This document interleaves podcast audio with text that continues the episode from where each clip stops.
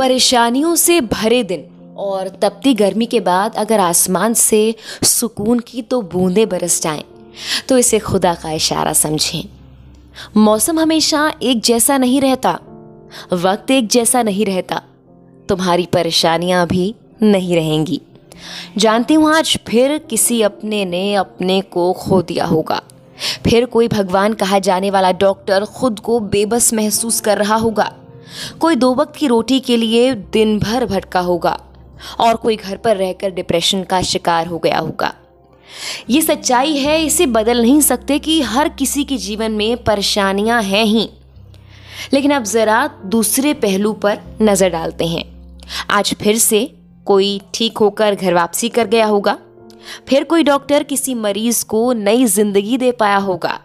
आज फिर से किसी लंगर ने किसी भूखे परिवार की भूख को मिटाया होगा और फिर कोई नई ऊर्जा के साथ नई शुरुआत कर पाया होगा।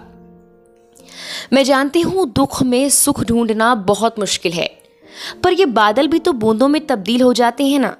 नहीं जानते कहाँ जाएँगे, कहीं पर कहर बर पाएँगे तो कहीं पर सुकून बरकर बरस जाएँगे।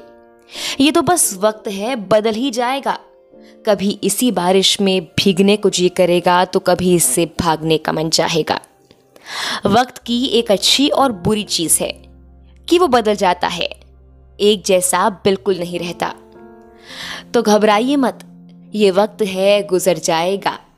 बारिश की इन बूंदों में एक दिन सुकून लौट आएगा। अभी घड़ी है इम्तहानों की, मेरे दोस्त, तू हार ना मान। तेरा भी वक्त आएगा और तू फिर से खिलखिलाकर मुस्कुराएगा।